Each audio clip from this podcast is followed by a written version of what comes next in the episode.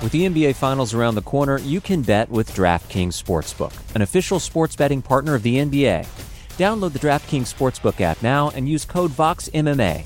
That's code VOXMMA for new customers to get a no sweat bet up to 1500 bucks if your first bet doesn't hit. Only on DraftKings. The crown is yours. Gambling problem? Call 1 800 Gambler. Or in West Virginia, visit 1 800 Gambler.net. In New York, call 877 8 HOPE NY or text HOPE NY 467 369. In Connecticut, help is available for problem gambling. Call 888 789 7777 or visit ccpg.org. Please play responsibly. On behalf of Boot Hill Casino and Resort in Kansas, 21 and over. Age varies by jurisdiction. Void in Ontario. One no sweat bet per new customer. Issued as one bonus bonus bet based on amount of initial losing bet. Bonus bets expire 168 hours after issuance. See dkng.co slash bball for eligibility, wagering, and deposit restrictions, terms, and responsible gaming resources. You know how to book flights and hotels. All you're missing is a tool to help you plan that unbelievable travel experience. That's why you need Viator. Book guided tours, excursions, and more in one place there are over 300,000 travel experiences to choose from, so you can find something for everyone. And Viator offers free cancellation and 24 7 customer support for worry free travel. Download the Viator app now and use code Viator10 for 10% off your first booking in the app. Find travel experiences for you. Do more with Viator. You're listening to the Vox Media Podcast Network.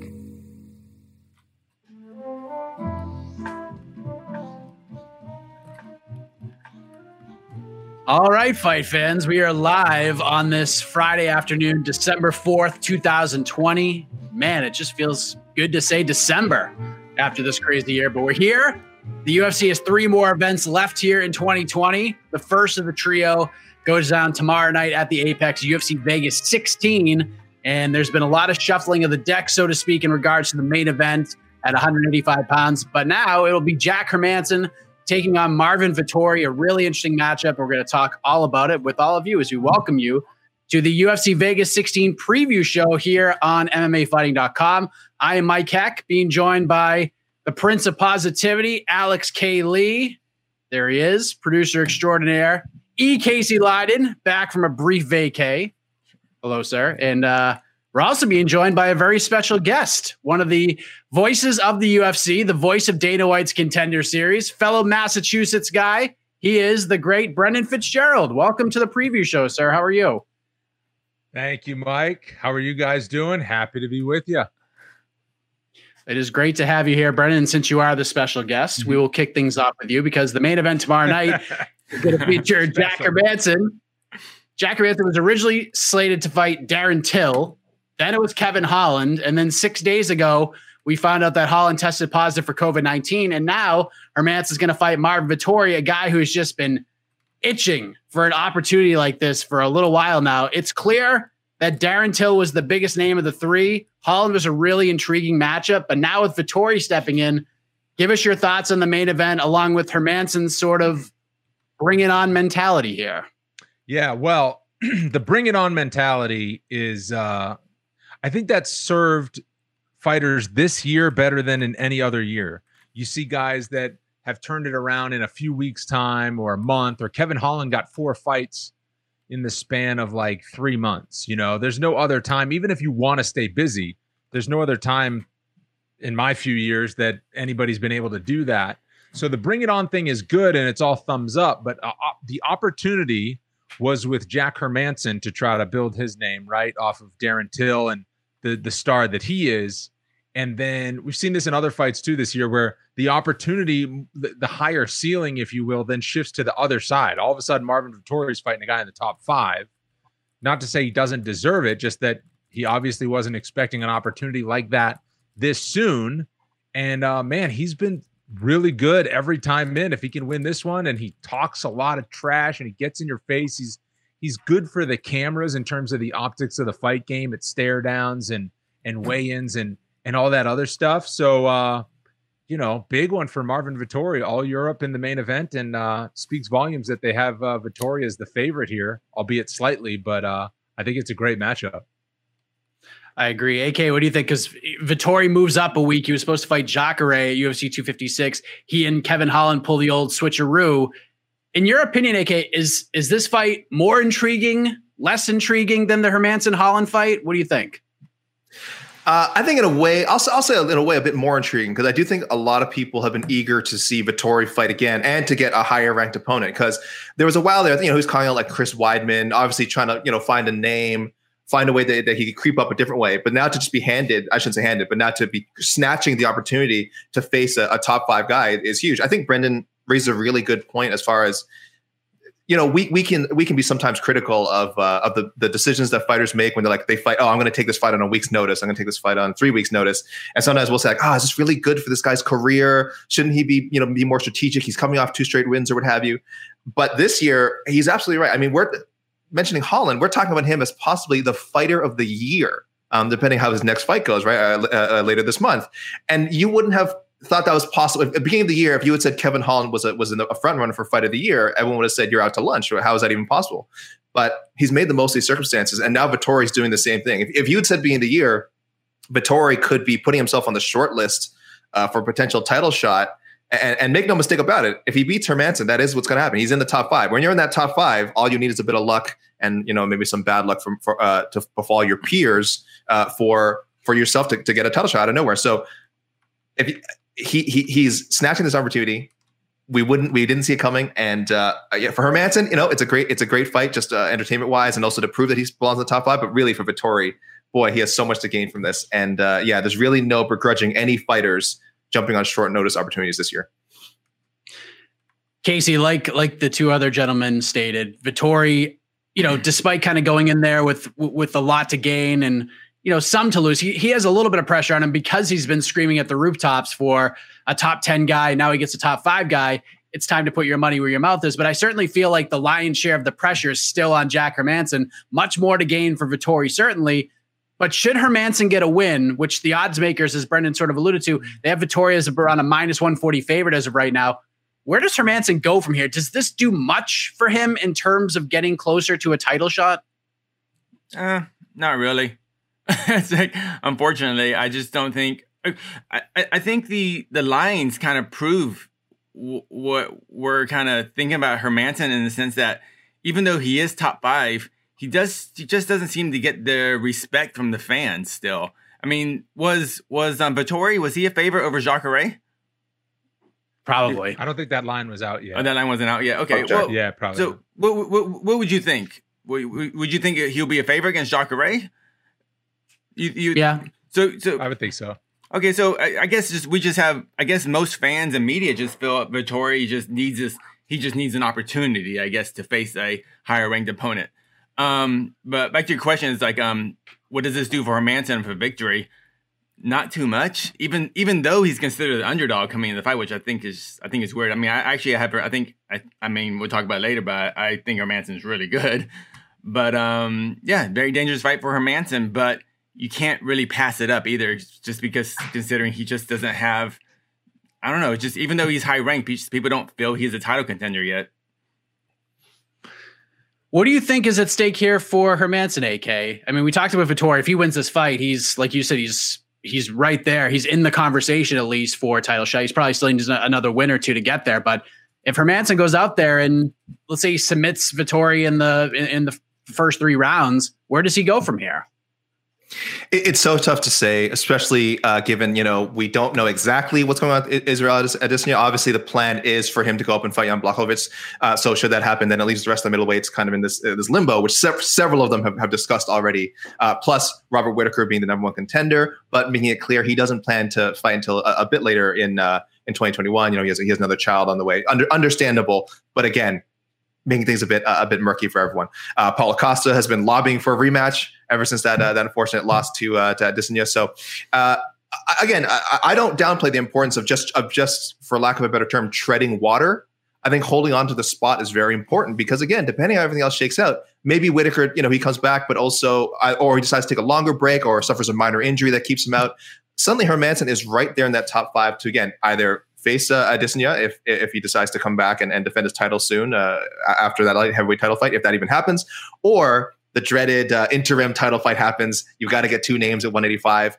Uh, and Hermansson could easily be one of them, uh, especially like you said, with an, with an impressive win over Vettori. So, so I do not downplay the importance of Saturday's fight for him at all.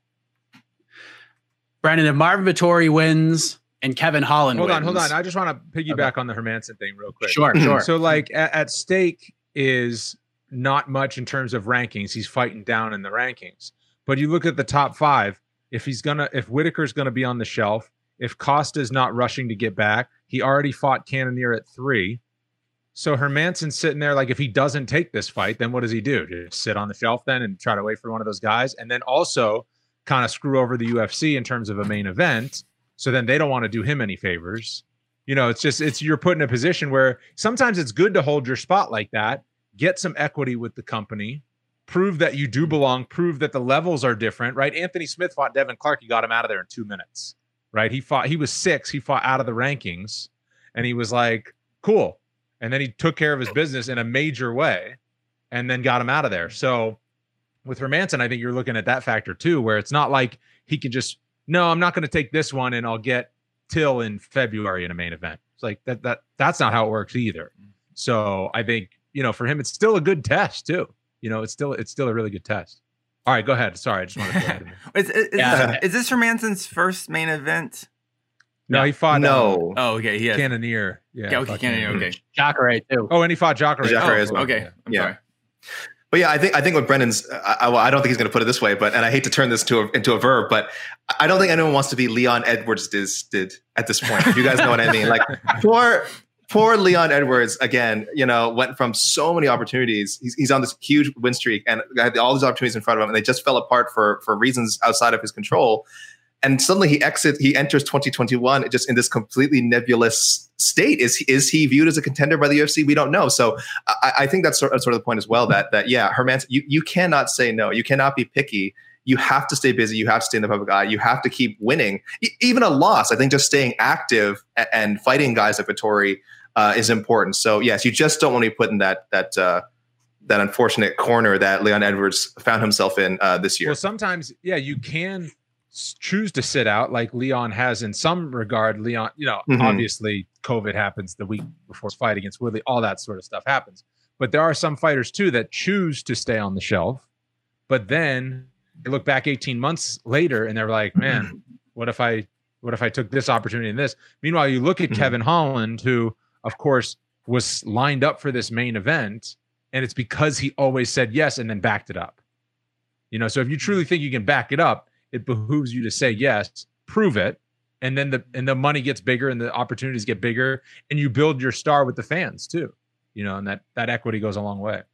But you also don't want to be JoJo Calderwood and take a short notice fight against someone like Maia, and then sure. so and I, I completely I yeah. completely, but JoJo now also is owed a favor. She yeah. knows it. They know it. And Dana had mm-hmm. good things to say. Oh no, I agree. I agree. Afterwards. I'm just yeah. She's I not going to have to do a lot to yeah. get that title shot. Yeah. Back right? I think I think just turning it down completely is would have been the wouldn't have been a good career choice. Right. Yeah. Right. It's it's tricky to do that. Yep. That video of him getting the phone call that Holland was out and that he was getting a new opponent, he just took it all in stride. It was amazing. It's absolutely amazing. If you told me, and then, and then when they faced off today, if you told me that Marvin Vettori would be the one smiling and Jack Hermansson would be the one kind of mean mugging, probably wouldn't have believed you. But that's what we mm-hmm. saw, which made things a lot more interesting. Brendan, I, I just want to get your take on this real quick.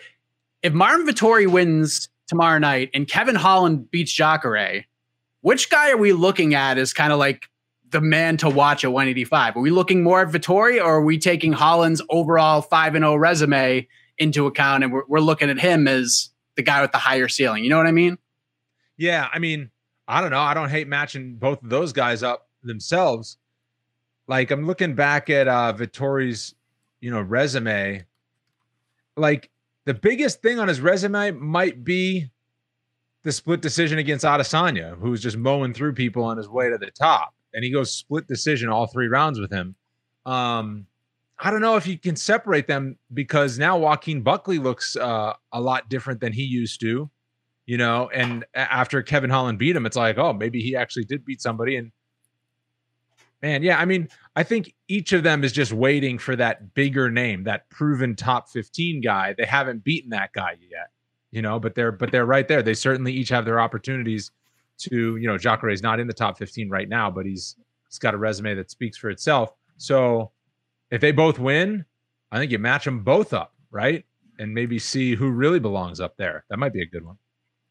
I'll tell you who would love that more than anybody. Kevin Holland. He's been anchoring for that fight for a while. I spoke to Kevin Holland the other day. He actually lo- go back and, and watch that interview if you're if you're listening right now because he actually prefers the Jacare fight because he feels that if he went in and beat Hermansson, he's becomes a main event guy. Then he can't jump in and take short notice fights anymore. So he's actually happy with he's happier with the Jacare fight. So he still for a little while longer can, as he said, have some fun in there, which is hilarious. Now, Brendan, I'm not going to ask for your pick. I'm not going to put you in that position, but AK, I will ask for yours. Who gets it done in the main event tomorrow night? Boy, I like Jack Hermansson so much, you know, and uh, and I have a I think I have a bad habit lately of going against experienced people.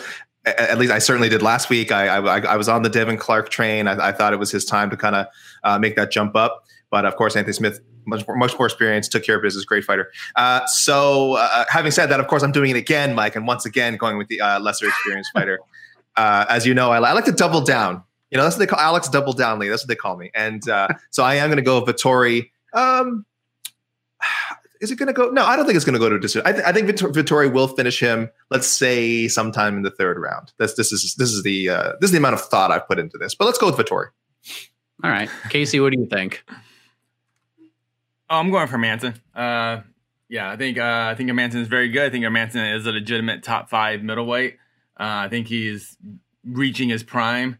And um, while I enjoy um, Martin um, Vettori, enjoy his um, his trash talk and just basically just kind of throwing anything out there and see what sticks. Um, you know, that's fun for easy articles and things like that. But I just think Hermansson's a better fighter, and I think he will submit him early in the second round. It's a really interesting matchup. I mean, Vettori could absolutely go in there and get a win. I think he's got the skills, the stand up to get it done. Here's the thing at some point, Hermansson is going to get this fight to the ground. It's just going to happen. But how is Vettori going to respond? Because yes, Vettori got the finish over Karl Roberson, but he was in a tough spot at one point. Roberson had his back, almost slapped on a rear naked choke. And if Jack Hermansson gets in that position, he's not going to miss. So if Hermansson can get him down and Vettori can get right back up quickly, that's going to be a huge confidence booster for him. But going off my gut like I typically do hasn't failed me too too much. I'll go with my gut. I'll go with strategy. I kind of look at this thing when I make picks like I have actual money and supplemental income like I would bet it, even though I don't. Hermansson at dog money just seems too good to pass up. And I'm not going to actually physically bet on this, but if I did, I just I, I, can't ignore that. So give me Hermansson. No clue how. I just think he gets it done. Huge opportunity for Marvin Vettori for sure. We're going to get to the to the listener questions in, in in a moment. We're this close to crowning an NBA champ, and with the action heating up on the court, it's even hotter at DraftKings Sportsbook, an official sports betting partner of the NBA. Download the DraftKings Sportsbook app now and use code VOXMMA. That's code VOXMMA for new customers to get a no sweat bet up to 1500 bucks if your first bet doesn't hit. Only on DraftKings. The crown is yours. Gambling problem? Call 1 800 Gambler. Or in West Virginia, visit 1 800 Gambler.net. In New York, call 877 8 HOPE NY or text HOPE NY 467 369. In Connecticut, help is available for problem gambling. Call 888 789 7777 or visit ccpg.org. Please play responsibly. On behalf of Boot Hill Casino and Resort in Kansas, 21 and over. Age varies by jurisdiction. Void in Ontario. One no sweat bet per new customer. Issued as one bonus bet based on amount of initial losing bet. Bonus bets expire 168 hours after issuance. See dkng.co slash bball for eligibility, wagering, and deposit restrictions, terms, and responsible gaming resources. Vacations can be tricky. You already know how to book flights and hotels, but now the only thing you're missing is, you know, the actual travel experience. Because is it really a vacation if you're just sitting around like you would at home? You need a tool to get the most out of your time away. That's where Viator steps in. You can book guided tours, activities, excursions, and more in one place to make your trip truly unforgettable. Viator has over 300,000 travel experiences to choose from. Everything from simple tours to extreme adventures and all the niche, interesting stuff in between. so you can plan something that everyone you're traveling with will enjoy. Real traveler reviews give the inside scoop from people who already been on the experiences you're considering, so you can plan with confidence. Free cancellation helps you plan for the unexpected. And 24 7 customer support means you can travel worry free. Download the Viator app now and use code Viator10 for 10% off your first booking in the app. Find travel experiences for you. Do more with Viator. But let's touch on the main in the on the co-main event quickly because we did have one hiccup on the scale, and surprisingly, it was Ovince St. Preux who was the first one of the first to actually step on the scale, and he missed by a pound and a half. First time he's missed weight ahead of his fight against Jamal Hill, who's now going to get 20% of OSP's first. So, Brendan, this is one of those prospect versus vet matchups that we're always so intrigued by, right? You called Jamal Hill's contender series win. I think you called his other two fights as well. Yeah. And OSP been at this thing for a long, long time. He's coming off one of the kind of forgotten but really brutal knockouts of the year against Alonzo Menifield. But there is a lot of buzz around Jamal Hill right now. Contender series alum, 8 0. Hill is the favorite. He's as high as a minus 185 on some books right now. Are you surprised that he's one just favored here? And what do you what do you think of the matchmaking at, at the points of the career for these guys? Yeah, I mean, I like it because you got to. OSP wants to still fight, and he's fought a ton of guys. So th- that limits who you can put him against. You don't want to just do a bunch of OSP rematches if if you can help it. And so it he does make a lot of sense as the guy to put against contender series up and comers or just prospects in general to see if they can truly hang. Because OSP is still a really good fighter. Like he's proven that, and he's shut down a bunch of guys. He's shut down the prospects. So if you're a prospect that can go then beat him, Dominic Reyes, for instance, right, looked really impressive against OSP. And it's like, okay, he's for real. And Jamal Hill has beaten, you know, Darko Stosic and then Klidson Abreu. So he's looking for a name. Like he's what is he, 8 0?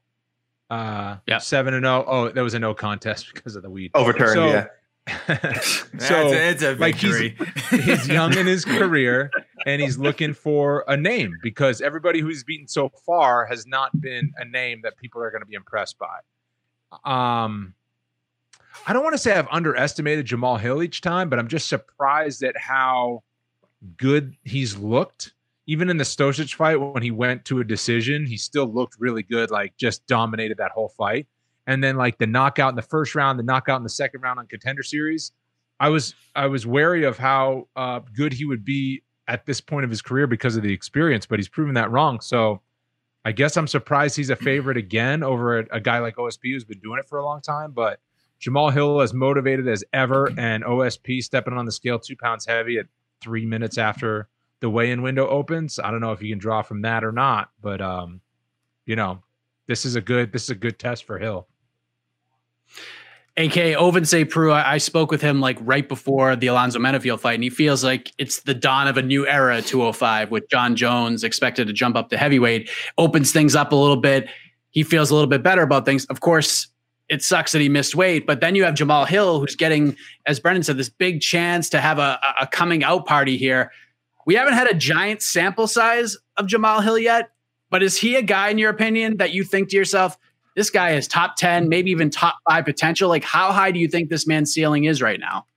Oh boy! Uh, again, I, I'm I'm pretty measured with these things. I, I'm always hesitant to overhype anyone. As anyone who's ever heard, as anyone who's heard me talk about Khamzat Chimaev in any of our shows, uh, uh, you know, during this year, I've been, I've been the wet blanket a little bit when it comes to sort of building people. So I think Jamal is hellaciously talented. I think anyone who's seen his fights can, can tell you that. Again, I know Brendan's got a closer look than the rest of us, so can de- definitely attest to that. But uh, I really see this as a as just a bridge too far at this point in his career. Um, it is. I I know it sounds like I'm doing the opposite of the Vettori uh, Hermansson pick, but I just uh, we're talking about uh, this will be his third UFC fight versus uh, St. Preux, his 22nd at light heavyweight. Uh, that's crazy. That's a huge, huge jump. Now, talent and, and youth certainly uh, in, in the combat sports, it can it can close a lot of that experience gap. I I understand that, and I'm sure there's a lot of people who'll be looking at this as uh, St. Preux almost being maybe being fed um, to a prospect that the UFC likes. I don't view it that way. Uh, I think St. Preux is, is still such a, a strong, legitimate test. He is, uh, I think, still ranked. I think I believe he's 15 uh, in the UFC's official rankings. So, and you know, light heavyweight, maybe not the deepest division, but that still means something. Um, so I I don't know if Hill's ready is Hill is ready for this challenge yet. So saying that, uh, I don't know how highly I can I can predict that you know that I feel like he's going to be a future top ten guy. Uh, don't know about that yet. I, I want to see how he reacts to this fight. Not not just not necessarily how he wins or loses, but his performance and, and how he reacts to the results, particularly if it doesn't go in his favor. That that kind of would tell me a lot about his future uh, as a contender at 205 pounds. We want to get to the question. So, AK, is that your pick? You're picking OSP here. I'm picking OSP. And by the way, uh, just for anyone out there, it's crazy. He missed. That's the first time he's missed weight. Uh, this is his 20, 22nd uh, appearance at 205 pounds. First time he missed weight. So I, I think he's excused. COVID 19 has thrown everything to chaos. I'm just going to mad to mention that. But yeah, I, I'm going to go with OSP. I think. Casey, who do you got here? You got the the wily veteran or the the surging prospect in the co-main event? Uh, I'm going for I'm going surging prospect. Uh, I like Jamal Hill.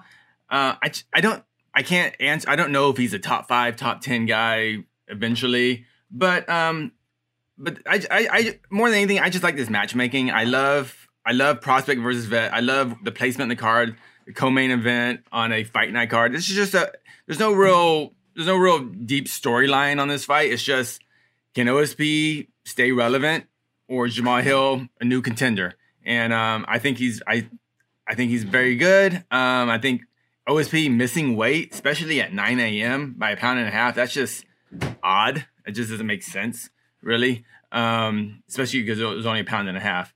But um, you know, there must be something to that story. We'll find out eventually. But um, I think this is Jamal Hill's night, and um, we'll see. Uh, I'm ex- I'm excited. Actually, I'm excited. I'm excited. I'm excited about fresh faces at one at 205. Yeah, I uh, I'm pretty high on Jamal Hill. It's not just the power that the man possesses in his hands and his feet, but he puts out so much volume. It's crazy. He's always moving. He's always throwing from all angles and every limb in his body. And you know, OSP certainly has the ability to get this fight to the floor and do what he does. And sort of similar to the Vettori Hermansson fight, if OSP gets him down and gets on top of him, how is he going to react to that? If he can get back up to his feet, it could be a long night for OSP. But OSP could certainly start start von Pruing dudes, and we'll see what happens. So if Hill doesn't mind his P's and Q's, you know, that is a strong possibility. But I think Jamal Hill is ready for this moment. I, I, think he sends a strong message to everyone at 205, and I think he picks up the biggest win of his career. I don't know if he gets a finish, but I do think he gets it done. But uh interesting main card, a six fight main card, AK. I know that gets you excited. We got Gabriel 10 p.m. East, 10 p.m. ET start time. Woo! Oh, it's one yes. of those. Oh, Woo! Dang post post fight show around 2 a.m., ladies and gentlemen. So set your alarm clock. So we got Benitez versus Jaynes. That should be a banger at 55. We got Montana De La Rosa versus uh, Taila Santos. Roman Dolidze versus John Allen. That's going to be a crazy fight at 205. And then a fight years in the making. Nate Landwehr versus Movsar Evloev. That's going to kick things off. 10 p.m. Eastern main card. Six fights. AK, all the feels. But uh, Casey, let's go to the peeps. Ready and see what's on their mind. All right. Uh, ahead of this uh, ahead of this fun card tomorrow. One second.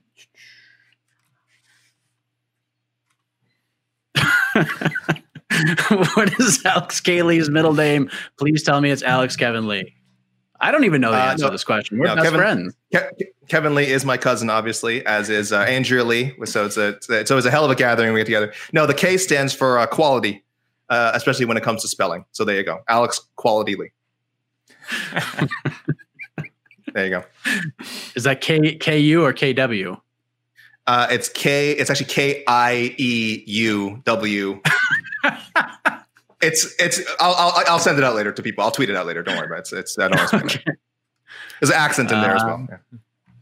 Alex, button your top button like a professional. From that's not a question. That's not a question. I don't I have any more. my top button either. Come on, get out of here. Get this get this troll out of here. that does look sharp. That does look pretty sharp. Thank you.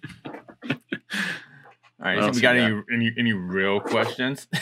honestly, honestly. Hold on. Uh,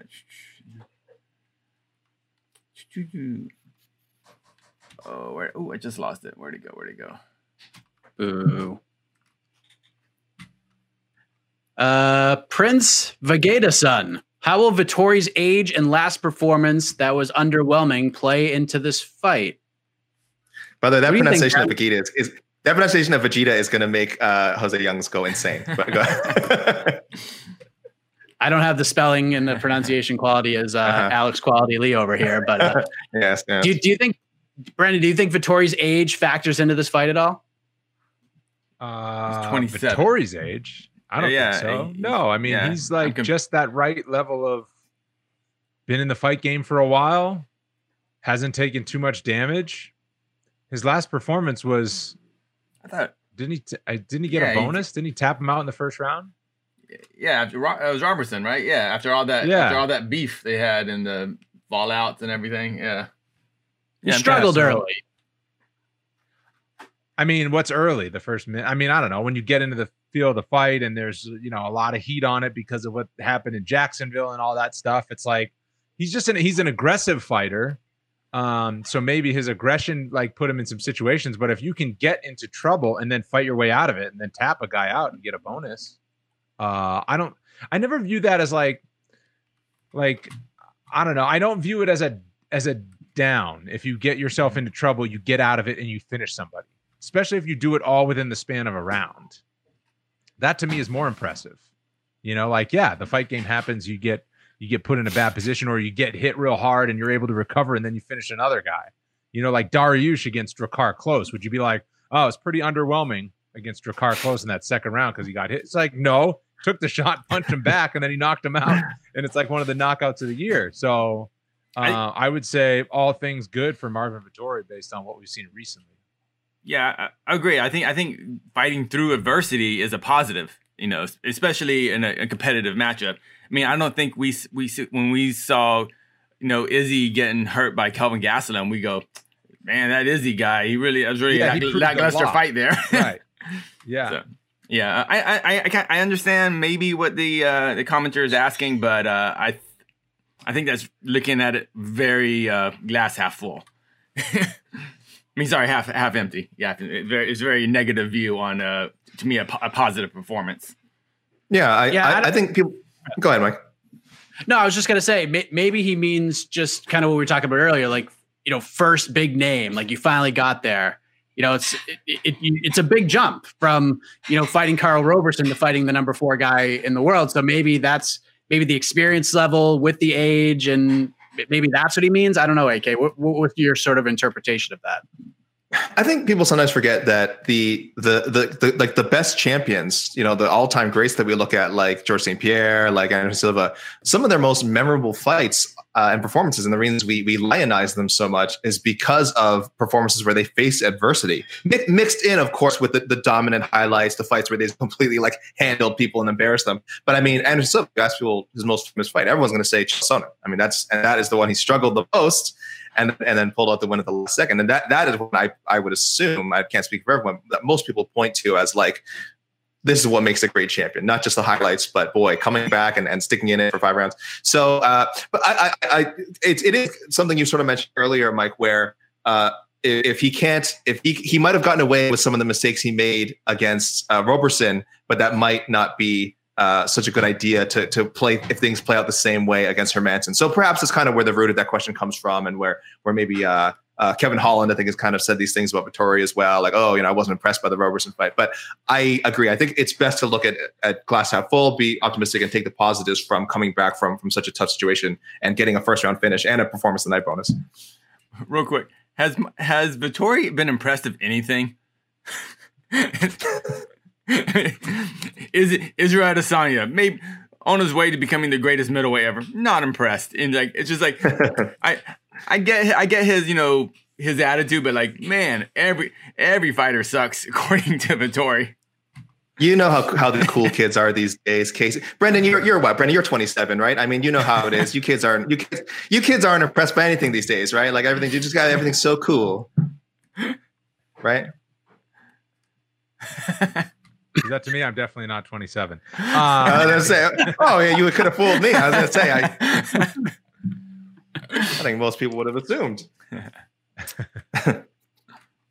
Ooh, one of my this is my favorite kind of question. Is there a fight on this card that could be considered a sleeper fight? What I mean is a fight that is good, but it's getting much coverage, but no. I'm, I'm assuming isn't getting much coverage at all outside of the main and co-main. There's a lot on this card. AK, I'll start there with is. you. What's your what's your what's your under the radar fight on this card? Is the Evloev Landwehr fight under the radar? I'm not sure it is. Like, are we are we going to specifically say prelims or just anything that's not like main and co-main? Because it would be the Landwehr Evloev fight. I mean, this is essentially uh, the uh, the M1 Global uh, Featherweight Championship bout that never happened. Um, Landwehr, if anyone I believe you can find a lot of his fights for free on YouTube. His M1 global fights. Find some of his title defenses. He was just putting on. He's shown glimpses of it in the UFC. The fight with Darren Elkins was amazing. Uh, but when he was in M1, he was just putting on great. He's awesome back and forth battles.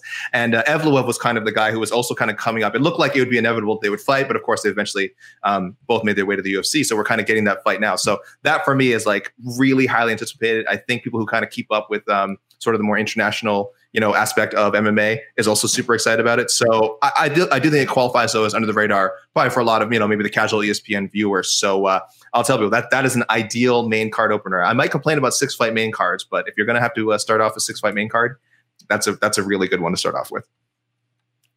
Which one uh, are you looking at, Brendan? That isn't getting the love that it should be getting. So that one, that one is, you know, I would say the one that you would circle I'm surprised that Evloev is a minus six thirty favorite. It's the biggest favorite. right. Minus six thirty. Six thirty. Yeah.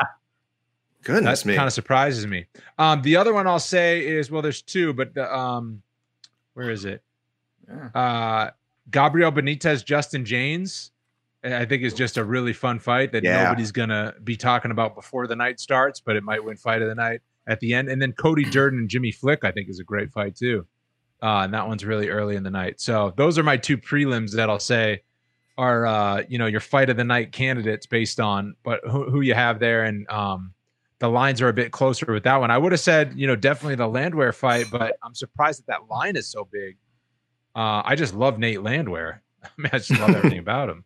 Um, so uh, I'm always you know looking forward to him fighting, and then you never know what he's going to say on the mic. He's one of those guys. So those are those are the other other ones I'll give out.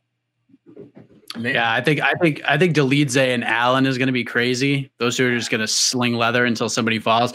I'm very excited to see uh, Ilia Topuria back in the octagon. He's got a mm. he's got a test with Damon Jackson, and Topuria is just I I I his ceiling is so high in my opinion at 145. That fight against Youssef Zalal was so fun, and he just looked amazing in that fight. So that's a guy like if there's an under the radar fighter, I would say Topuria is probably at the top of my list. I'm really excited to see how he follows that up. Casey, what what do you got? Oh, it's easy. Gian Villante versus Jake Collier. oh man, when I saw when I saw the weigh-in photos of Gian Villante, he is embracing going to heavyweight. Good lord, it's like so. And, and the fact that this is the opening fight in the card, and it's in the small cage, and and why why I love high level mixed martial arts, I'm just kind of hoping after about 45 seconds they're gassed and just sweaty and just like I just hope it's just a slobber knocker for about 14 and a half minutes and then someone gets knocked out. But uh, I I'm just um I love ridiculous fights like that. I, I, I just I'm a big Gian Villante fan and um just uh I just love how about 10 seconds in every fight he looks exhausted but he's still swinging and everything. So as far as yeah, I mean yeah, there are better fights on the card, you know, whatever. But that's the fight to watch. So show up, show up early, kids. Show up early. We're gonna see Matt Wiman fight tomorrow night against Jordan Leavitt. That that that one intrigues me. I'm intrigued by that one. What else we got? Uh, Joseph Boza always coming through with the questions. Yeah. That Joey Bosa watches your show. Support for this show comes from Atlassian. Atlassian software like Jira, Confluence, and Loom help power global collaboration for all teams so they can accomplish everything that's impossible alone. Because individually we're great, but together we're so much better. That's why millions of teams around the world, including 75% of the Fortune 500, Trust Atlassian software for everything from space exploration and green energy to delivering pizzas and podcasts. Whether you're a team of two, 200, or 2 million, or whether your team is around the corner or on another continent altogether, Atlassian software is built to help keep you all on the same page from start to finish. That way, every one of your teams, from engineering and IT to marketing, HR, and legal, can stay connected and move together as one towards shared company wide goals. Learn how to unleash the potential of your team at Atlassian.com. That's A T L A S S I A N.com. Atlassian. Uh, shouldn't Louis Smolka be higher up on the card? What's interesting, uh, Dean, is I, I looked at the card maybe yesterday, as early as yesterday, or maybe Wednesday. Louis Smolka versus Quinones was supposed to be the first fight of the night, and then they pulled the whole switcheroo, and now he's the featured prelim. So I think it's a pretty good spot for him. I, I, I like that being there. It's not the first fight of the night anymore. And by the way, Smolka made the weight, was under the was under 135, 134 and a half. So it looks like he's got that part behind him. And then he's gonna fight, you know, Quinones looking to bounce back. Both those guys looking to bounce back from first round finishes. So I think it's a pretty good spot for him. I, I wouldn't feel like disrespected if I was them. Anybody think that should be higher up? I think it's in a pretty good spot.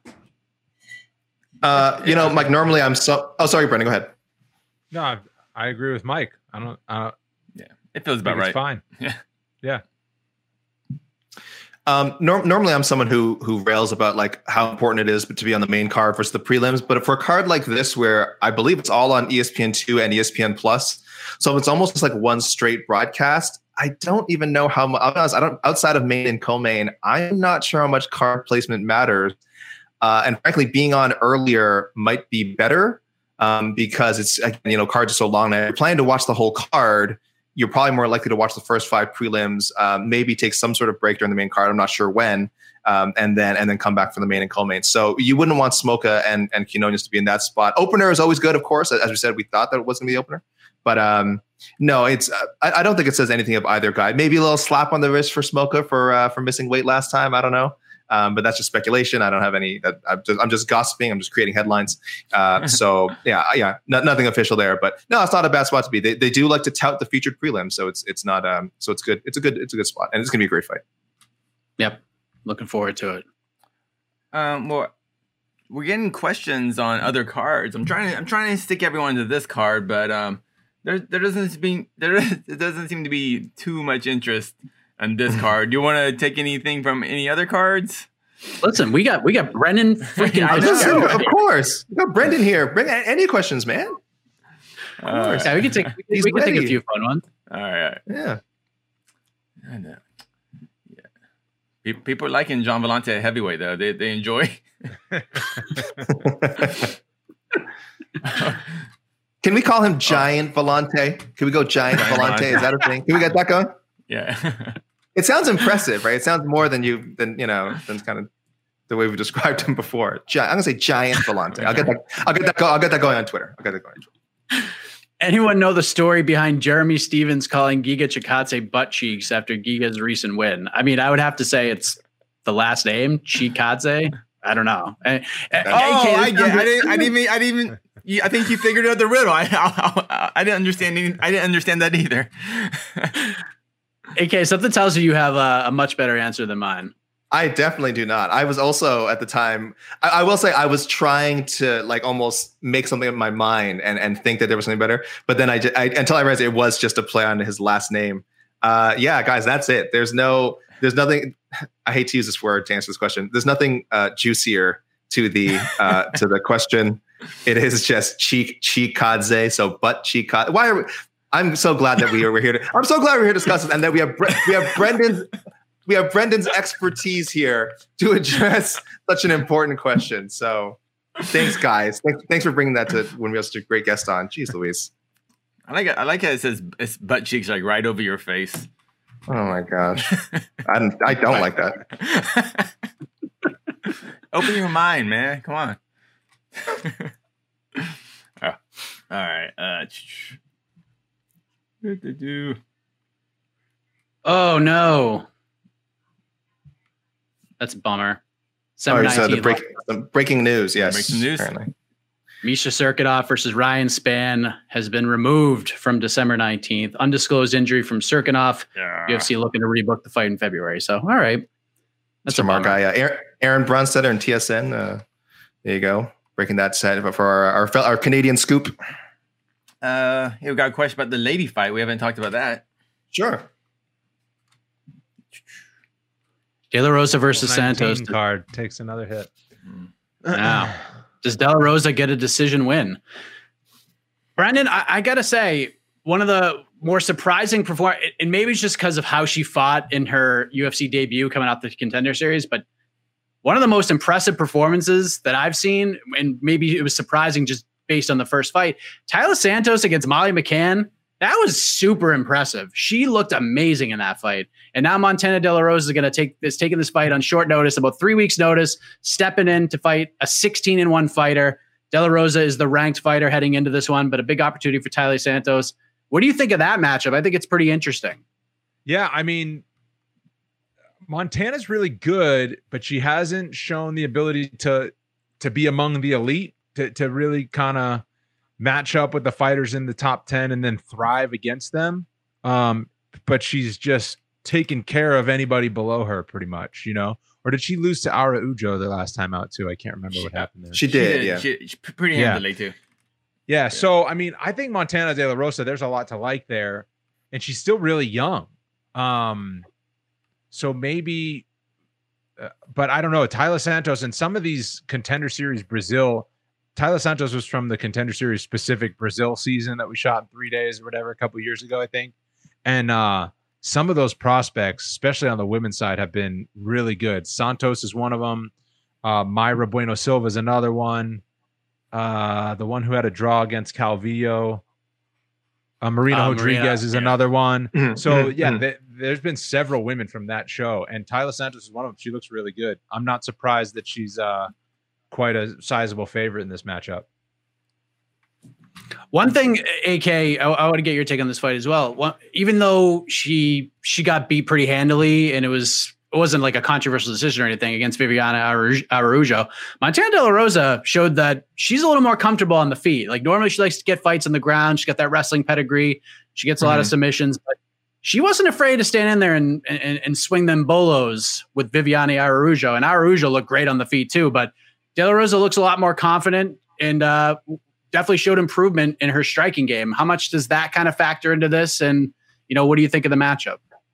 Yeah, I think anytime you have a fighter like this, she's not not even six years old. I know she's probably become a bit of a familiar face to uh, UFC fans over the last couple of years. Uh, she did the Ultimate Fighter, and you know she's had a fair share of exposure. So maybe people think um, that she's older and more experienced than she is, but uh, she is. She's not even 26 yet. So anytime you have, excuse me, anytime you have a fighter like that, between appearances, they can grow so much. And like you said, especially when when they have a fight, even at a loss, where they they kind of say, "Oh, I had you know I had some success in this department. I, I, now I know how to apply that in a practical way. I can take that back into training, and then now take that back into the fight." So I, I do think that aspect of her game is going to keep improving. I think she's already a very fun fighter to watch on the ground.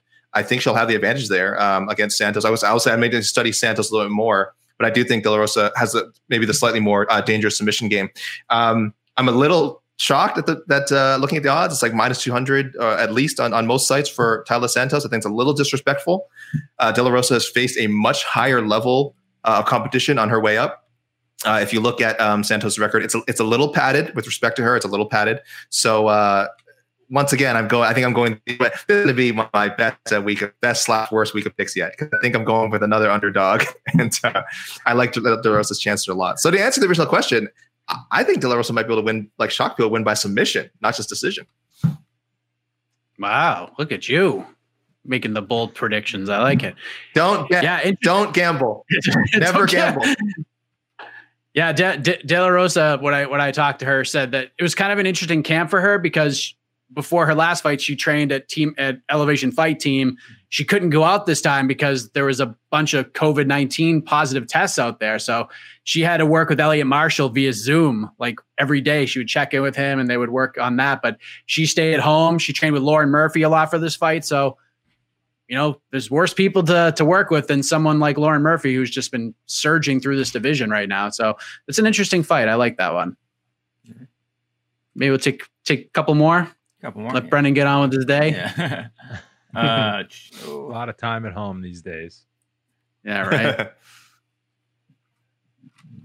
Can Ovince St. Preux make a comeback and have a final run at the title, AK? I you never say never. Certainly uh, in the UFC. I mean, look, we've had more unlikely.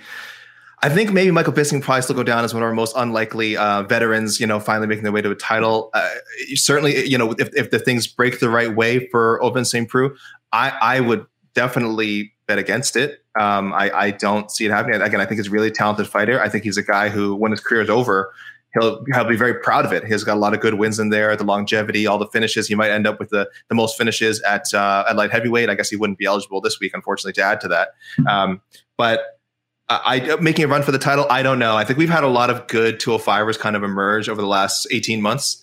Uh, Jimmy Crute, John Johnny Walker, um, a lot of people I'm forgetting. I'm sure uh, um, Yuri, Jiri Prochazka is right up there. So he'd have to get past one of the one or two of those guys to get back to a title fight it really seems unlikely. And even guys who have kind of other veterans like uh, uh, Glover Teixeira, I, I, feel like have outlasted him. Anthony Smith, I think also as well. So I don't know where he fits in. I think he does end up kind of occasionally fighting top ten guys, and then uh, fighting these new these up and coming guys like um, uh, Jamahal Hill. And there's nothing wrong with that. Uh, but no title fight, I don't I don't see that happening. Yeah, I, I'm going with never say never. I mean, I guess that's like the nice way to say. It. I mean, you never know. We've stranger things have happened, but he's got to beat Jamahal Hill before we can have that conversation. You know, but Ovince St. Preux is one of those guys. Like I remember him in Strikeforce. I mean, and and, honestly, like I, I kind of thought Ovince St. Preux a, a, bit like I saw Anthony Smith in the past. It was like good fighter. You know, he, he, we're gonna see him in the middle of cards a lot. You know, but I just, but he's what, 37? The weight cut thing does kind of scare me. I don't know what's up with that. Uh, I want to, especially coming at nine o'clock. That's just very odd. Just, that's just very weird. Um, but man, uh, is, would, would Ovince St. Preux, would Ovince St. Preux be the most unlikely UFC champion? I mean, like, I, I could say that about Jan. I remember Jan being just a mid tier 205er, and all of a sudden he's champ. So, yeah, we'll go. We'll go up. Never say never. How about that? Jan Blachowicz, like Jan Blachowicz being champion is just amazing. Like the guy lost four out of five. He lost to Patrick Cummins, and now he's the UFC light heavyweight champion of the world. Like wow. no disrespect to Patrick Cummins, but like, but like, yeah, if anyone became a fan over the last two years, and I told you that Jan Blachowicz lost to Patrick Cummins, you'd be like, no, no, he didn't. You crazy? Yeah. when? yeah, it didn't happen.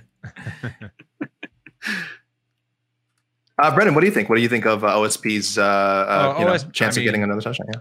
Hate to beat a dead horse, but uh, I think you guys covered it. I think it's a never say never type of thing. There are fights out there for him to make the rise. Like if he shuts down the prospect and then he fights Jimmy Crute and wins, or Ryan Spann or somebody like that, or Magomed Ankalaev. Like he's fought so many guys, but there's enough guys ahead of them that makes sense to match him up.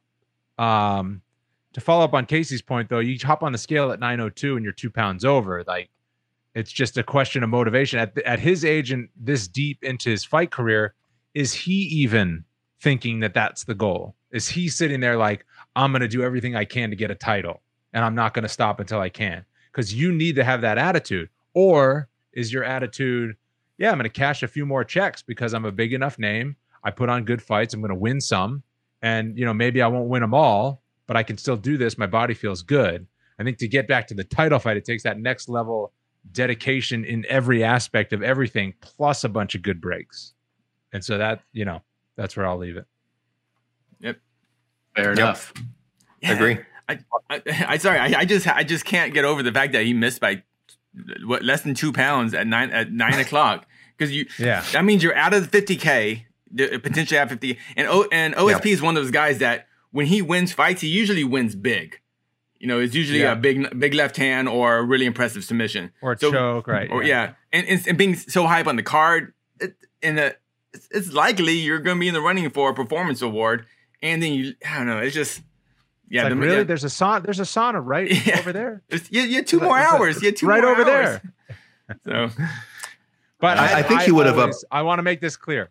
I've never cut mm-hmm. weight, and yeah. I've never, you know, I like easy for me to say go sit in the sauna a little yeah. bit more. Yeah. Uh, I think he would have uh, broken. He's tied, I think, with Shogun and Jon Jones for the most fight night bonuses. So he would have had that record uh, if he got another uh, bonus. But I assume, of course, he'll be he'll be ineligible now. But um, yeah, and uh, twenty percent also. I think for him, OSP again, he's been around for a while. That's probably around like twenty thousand dollars for Jamahal Hill. So that's not a small that's not a small amount of money at all, by the way, uh, to take that penalty. So yeah, uh, like we said, we're sure there'll be a story behind it. Probably coming to uh, probably coming to what the heck. I'm just saying. Like we, we have a man, we have a man named Mike Heck who gets all the answers. Uh, so watch that show every Thursday. Plug. Okay. Thank. So, wow. What a guy. wow. Uh, all right. So uh, before we hit, log off, um, let's answer this question. oh, What would your guys' fighting nicknames be? Oh, God. mine's already mine's already taken by uh, a, a man fighting on Discord. One of the uh, we, we we share the same nicknames. Very awkward. People get confused all the time. Uh, handsome Matt Wiman and handsome Alex Lee. Uh, so I mean, definitely I'm going with the I, I love those old school boxer like ha- ha- handsome, gorgeous. Like I love those old school boxer names. So I, I would love to have one of those. It'd be really funny. marvelous, marvelous, Alex Lee. Marvelous, yeah. Pretty, pretty is always good. Pretty, pretty boy, pretty boy. I like it. Sugar, Sugar, AK Lee. I like it. Sugar, quality again. There you go. Um, Brent, Brandon, do you have you have you ever thought about this? What your fighting nickname I, would be? I usually think more about my walkout song. Yeah, me too. nickname. Yeah, yeah. I hear a song and I'm just like, I'd walk out to that. Yep. I, and then I'm like picturing the walk, and I'm, you know, for nickname, um, this is super cheesy, and I don't know if I would do it. I almost kind of want somebody else to do it, but if you're a rear naked choke specialist and your nickname is the ocean, right? Because they say don't turn your back on the ocean. Ooh. So you don't turn your back on the ocean, and then it's also, you know, water is this dominant force of life. It covers most of it makes up most of us, covers most of the earth. It's all dom whatever. You don't mess with water. You don't you don't turn your back on the ocean. And then you could walk out to Led Zeppelin, The Ocean, which is also a badass walkout song. That's a whole. So you got that's that's one. That's a whole gimmick. That's a whole gimmick. Brendan the Uh, Brendan the Ocean Fitzgerald. Right, but it's also cheesy and bad at the same time. You and, So- and, and isn't, isn't that MMA? right, right. And then, oh, since my last name is Fitzgerald, I was like, oh, I could be uh, Fitz the uh, Brendan the tantrum, and then walk out to Fitz and the Tantrums. there you go. Whoa, I- that's a deep cut. I don't, I don't really like got- Fitz and the Tantrums that much. Like they've had a couple of good songs, but Yeah. that's also not very creative. So I don't know what I would do with the nickname. Um, yeah, that's I, that, that's what I got for you. Sorry, Brendan, Brendan, have go down the show. Have any have any fighters ever given you a nickname? No, I mean, so many people just, call me Fitzy. and, Like Mike knows Yeah. this. Living in New England, it's just like Fitzy is, Right. the, is the thing. So can't be Brendan Fitz Fitzgerald. That's you know pretty stupid. So Could be. uh, yeah. I feel like I feel like if I didn't go with what the, it's a huge miss. So, yeah, yeah, like Mark Hand of God beer. yeah, yeah, like Ah, exactly. Yeah, you just gotta roll Like, through. Yeah, Yeah, it's a whole phrase. Yeah. Yeah. you're creating a whole phrase with your name. Like when, when I played high school when I played high school football, my coach didn't call me Mike or heck, he just called me what the. That was it. Hey, what the? Get over here. What the? You're in. Like that's that's what it was. That's a little rude. I'll be honest. so what happens. She did. Young young man, I think. Casey the truck. Casey the truck line. Oh, um, I get called the uh, the brawling panda. That's what I Oh, that's great. yeah, brawling panda. That's God. That Perfect. marketing. No, Have you yeah. copyrighted that? No, no, no. I got yeah. I'll go. You Down, I'll go down to the better. trademark office later today. I say, hey, comments, people, don't steal that. All right. The I little, I know- T- I see little the- TM next to me. Yo, I see the The YouTube commenters taking that. Yeah, fighting, te- fighting, being technical and fighting is so boring. You just like, yeah. So coach is always like, Casey, elbows in, stop brawling. I'm like, okay, Can I, uh, Casey? Can I read a comment from the YouTube section? Uh, Oh, nickname suggestion. Go for for for a fighter. Uh, watch my six six six. uh, Regular commenter says, uh, "I want Su Mudaerji to be the nickname of a boy named Su Mudaerji." Of Ooh, course, little yeah. Johnny Cash, little Johnny Cash reference. Uh, Guys, I, was, I, I saw that joke a lot going around after his win on uh, this past weekend. There was a lot of Johnny Cash jokes going around. That's a guy to keep an eye on heading into 2021 for sure. Definitely. Su Mudaerji. a boy named. Su- I also don't think that he would understand your Johnny Cash jokes. You never know. you never know. Yeah, no, that would be. I don't think that translates. That'd be a, that'd be a tough one to translate. That'd be confusing. Yeah. Prince of Positivity. Don't get it confused with the Prince of War. Jay Steiner. No. Oh, J- our boy Jay Steiner's in the comments. That's him. Regular uh, Matchmaker regular on, extraordinaire. regular on to the next one uh, contributor. Yes. Cool. Is that it? I We think good? That's it, sir. All right. I like Brandon, the ocean. you are There was, no, the there was no man? topping that. Yeah, Yeah. I, yeah, you are the ocean, and I don't know if I'm gonna be able to Yeah. call you anything else for, for the rest of our professional careers at this point. After No. after the way you laid that out, Man, but uh, really listen, man, I, shouldn't have done that. that was so good. I didn't even want to go after that. I Yeah. didn't want to go. It was so good. But uh, you're the man, Brendan. I appreciate the time. I know you got a, hey, a thanks for the podcast, which is very good. Why don't you plug away on that and uh, anything Yeah. else you got coming up? So I do my podcast, Fitz Nation. Just try to get a guest on each week, a fighter or uh, a broadcaster or a media member or somebody, uh, you know, in the world of MMA for now, and just uh, chat about their life and career for about an hour. So that comes out on Wednesdays. My YouTube channel is Fitz Nation podcast, Fitz Nation. And uh, thanks for having me on, guys. This was fun. Appreciate you being here. You can catch Brendan Thanks, on the broadcast December 19th, the final card of the year. Oh, you, you get the, you get the big final card. Nice. I get the big final card that just lost another fight. there'll, be, there'll, be, there'll be a couple fights left by the 19th. Don't worry. They're like two or three. Yeah. You know, we're good. Brendan Yeah, will be there. Okay, That- Brendan will I'll be there. No matter We'll see who no matter who. is there. Yeah. That's why we show up. man. Yeah. The- dude, it's the ocean. The ocean's calling the fights, guys. This is The ocean will be there. December nineteenth. Oh, man. Well, we were here and now we're out of here. So for Brendan Fitzgerald, E. Casey Leydon, Alex K. Lee, I am Mike Heck. We'll see you tomorrow night, everybody. You're listening to the Vox Media Podcast Network. With the NBA Finals around the corner, you can bet with DraftKings Sportsbook, an official sports betting partner of the NBA. Download the DraftKings Sportsbook app now and use code VOXMMA. That's code VOXMMA for new customers to get a no-sweat bet up to 1500 bucks if your first bet doesn't hit. Only on DraftKings. The crown is yours. Gambling problem? Call 1 800 Gambler. Or in West Virginia, visit 1 800 Gambler.net. In New York, call 877 8 HOPE NY or text HOPE NY 467 369. In Connecticut, help is available for problem gambling. Call 888 789 7777 or visit ccpg.org. Please play responsibly. On behalf of Boot Hill Casino and Resort in Kansas, 21 and over. Age varies by jurisdiction. Void in Ontario. One no sweat bet per new customer. Issued as one bonus bet based on amount of initial losing bet. Bonus bets expire 168 hours after issuance. See dkng.co slash bball for eligibility, wagering, and deposit restrictions, terms, and responsible gaming resources. Support for this show comes from Fundrise. Buy low, sell high. It's easy to say, hard to do. For example, high interest rates are crushing the real estate market right now. Demand is dropping and prices are falling, even for many of the best assets. It's no wonder the Fundrise flagship fund plans to go on a buying spree, expanding its billion dollar real estate portfolio over the next few months. You can add the Fundrise flagship fund to your portfolio in just minutes and with as little as $10 by visiting fundrise.com/fox. Carefully consider the investment objectives, risks, charges and expenses of the Fundrise flagship fund before investing. This and other information can be found in the fund's prospectus at fundrise.com/flagship. This is a paid advertisement.